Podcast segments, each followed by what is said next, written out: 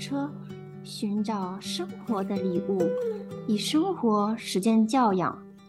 元朗清潭路，一个美丽的名字，有着一间刚刚翻新好的白色客家大屋，被连绵的山与蓝天环绕，蜻蜓泥土，种米除草。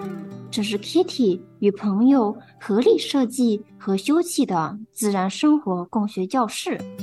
Kitty 透过观察小孩子的动静，顺着他们的天性设计课程，鼓励自己动手做，自行决定何时去玩，何时参与，邀请小孩子和大人们一起学习耕田、种米。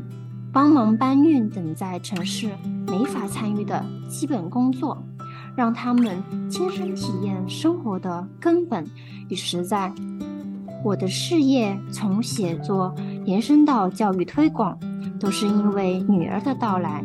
她给我一种动力，让我拥有勇气和坚毅，实践脑海中的想法。我希望透过与昆虫、飞鸟为伴的田间工作。创造一种提倡人与土地和人与人之间的连结的教育，至少我可以为社会提供多一种生活和学习方法。从生活体验中获得的宝藏，包括勇敢、平静与开放，成为一份送给孩子终身受用的礼物。每一个妈妈都是闪亮的存在。